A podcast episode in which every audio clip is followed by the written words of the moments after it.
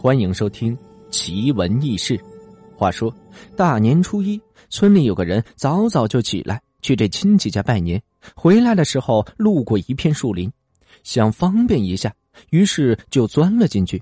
刚解完，想要离开，远远的看见一个人斜靠在树上，给睡着了。这么冷的天喝醉酒了，别给冻坏了。此人就好奇心的走过去，拍了拍他的肩膀。可是他的手在半空中，就给停住了。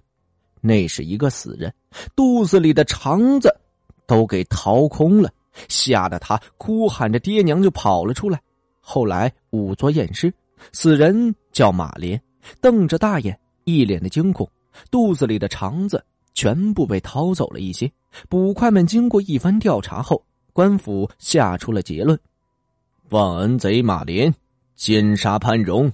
逃至荒林，被野狗掏去了肠子而死，罪有应得。这是一个非常离奇、非常精彩的鬼故事。这是一个非常离奇、非常精彩的鬼故事。小时候听老人们讲过，吓得我好长时间，那是夜里都不敢出门，连睡觉也不敢自己一个人睡。故事啊，就发生在解放前。这里有个村子叫潘家庄。潘员外是庄里的财主，祖上留下的家产颇丰，日子过得也算殷实。美中不足的就是结婚多年没有个孩子。潘员外每每想到这件事，那都是无比的伤心郁闷。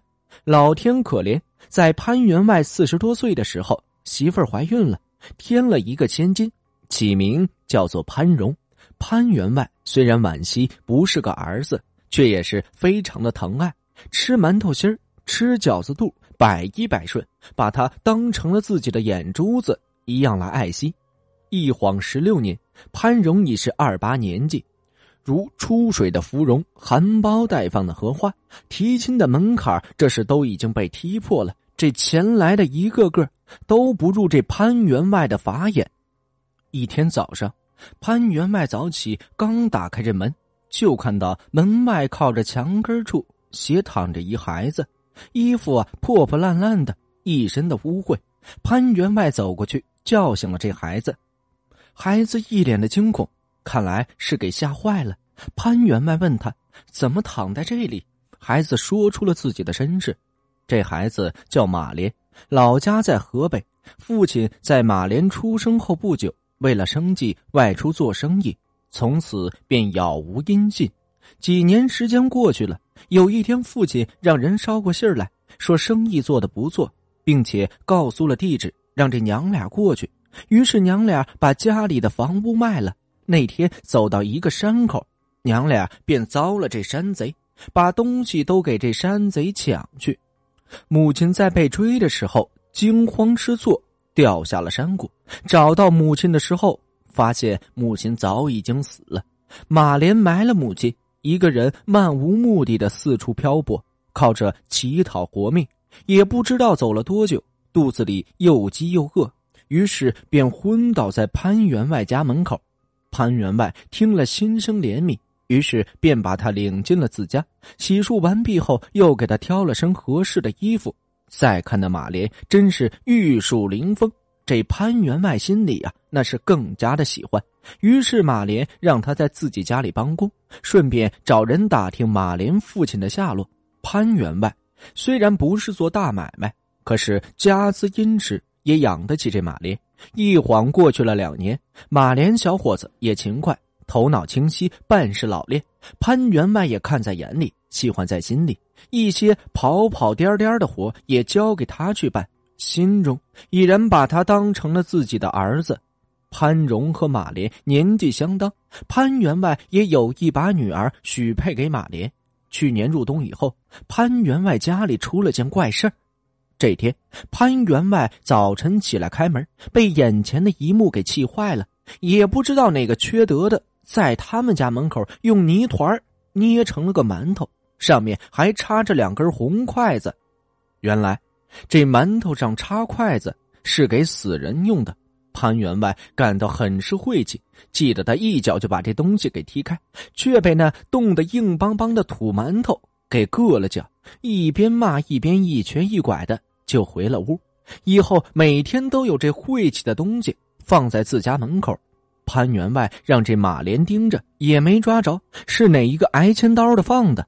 门口也插着柳枝一类的辟邪的东西，可是仍旧没有起到作用，还是天天在自家门口出现着插着红筷子的泥馒头。家里笼罩着一种不祥的气氛，每个人都疑神疑鬼，这说什么的都有。到了快过年的时候，这大门口的泥馒头没了。潘员外以为这件事就这样过去了，一件让人匪夷所思的事情又发生了。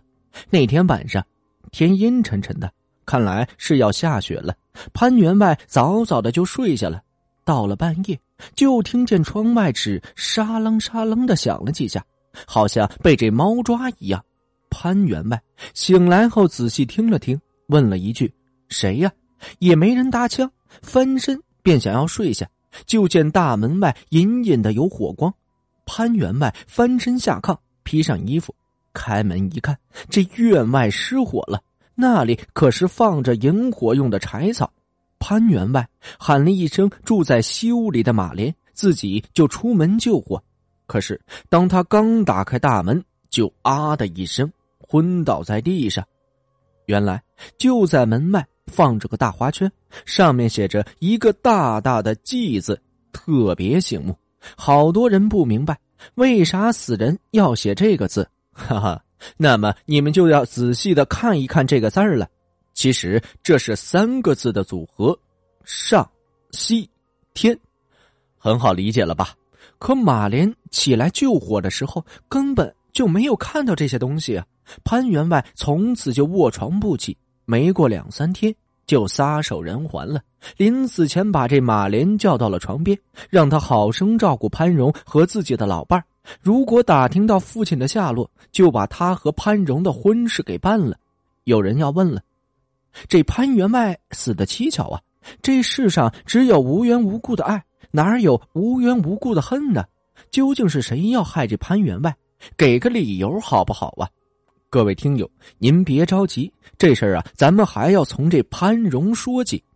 常言道：“女大不中留，留来留去留成仇。”那时候女孩子十四五岁就会说媒成亲，要是到了十六岁还没有出嫁，就成了大姑娘；要是留到了十八岁，四邻八村的就会出了名了，不是有病，就是出了丑事嫁不出去。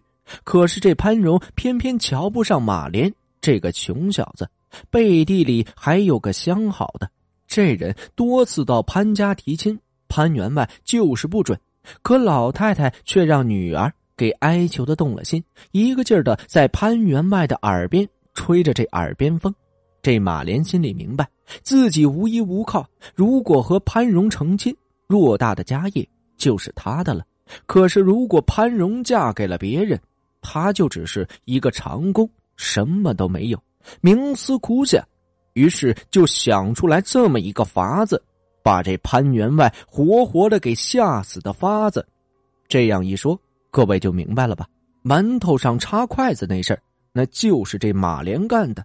马莲关大门的时候，把事先准备好的泥馒头放好，等第二天潘员外看见，潘员外便让这个马莲抓住这放泥馒头的人。他本就是同一个人，当然抓不到。后来马莲买了个花圈放在门口，又点了柴草堆，弄醒了潘员外，然后躲在屋里等着潘员外出门救火。在吓晕了潘员外以后，装起救火的样子，又把这花圈给丢进了这火堆。一切做的都是天衣无缝，这就是马莲要害潘员外的起因。马莲如愿以偿。潘员外临终把女儿交给了他，也就是等同于把偌大的家产都给了他。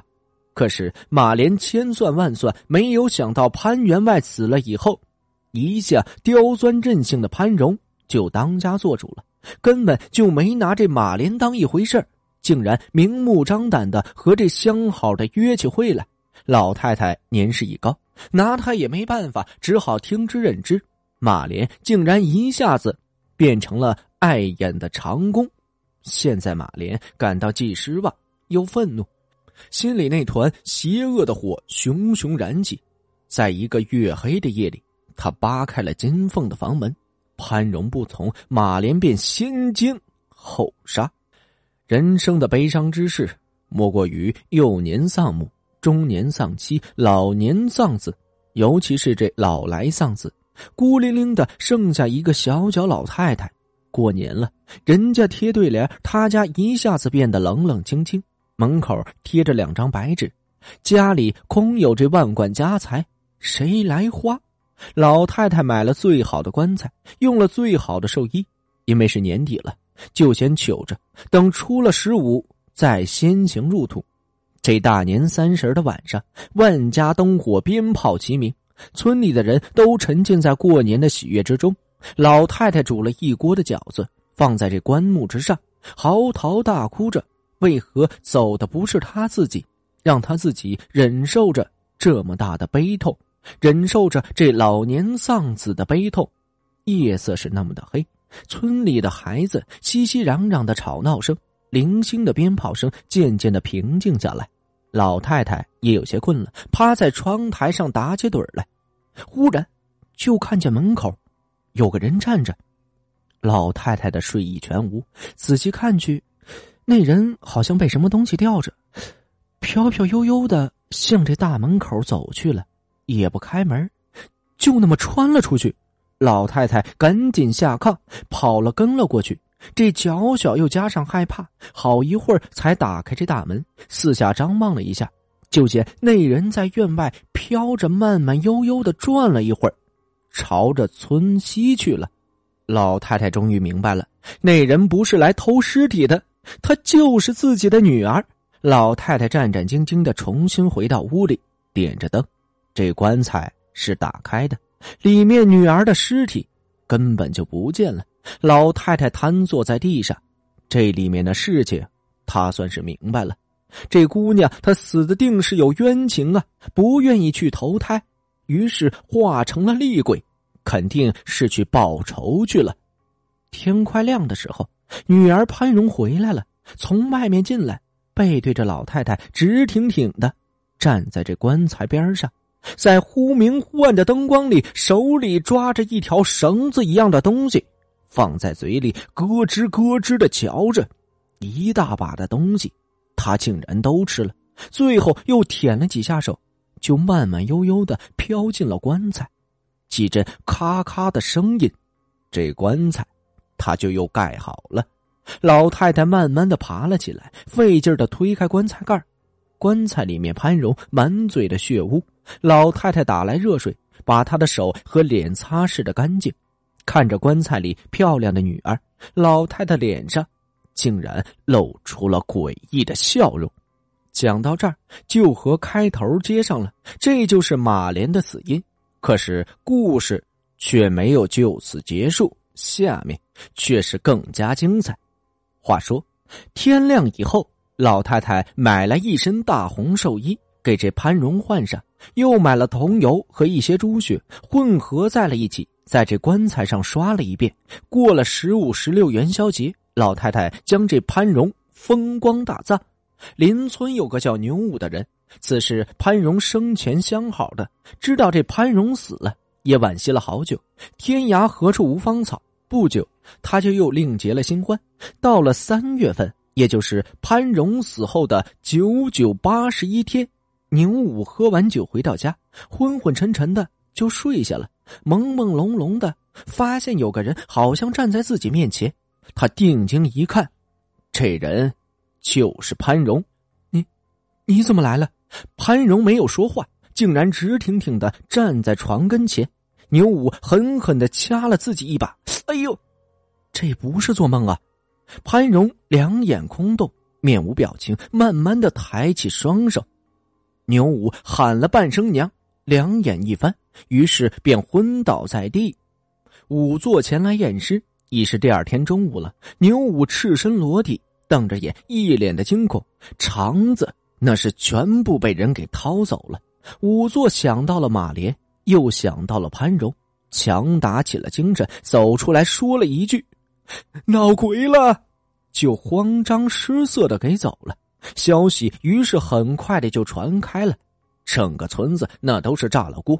一个村里住着的，哪里没一个磕磕绊绊？